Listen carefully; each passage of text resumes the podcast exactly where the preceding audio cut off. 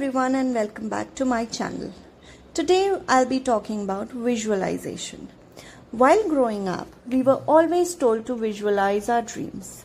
Think about who you want to be when you grow up, our teachers said. Our bosses today tell us the same thing. Dream big. Likewise, athletes at the top of their game often talk about visualizing their victory.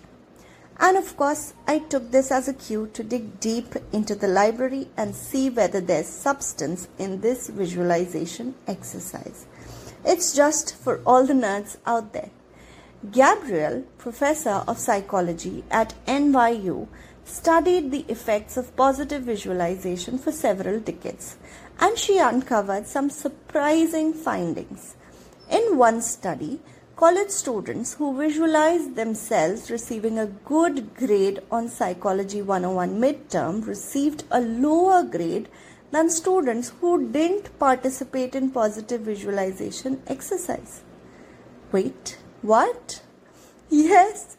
In another study, college graduates who visualized themselves getting a high paying job received fewer job offers and earned less money than graduates who didn't complete the positive visualization exercise. What's going on here? Haven't we always been told that first we need to visualize our, our successes? I felt very cheated. It turns out that when we allow ourselves to fantasize about a positive result in the future, we fool our minds into thinking that we have already achieved that result.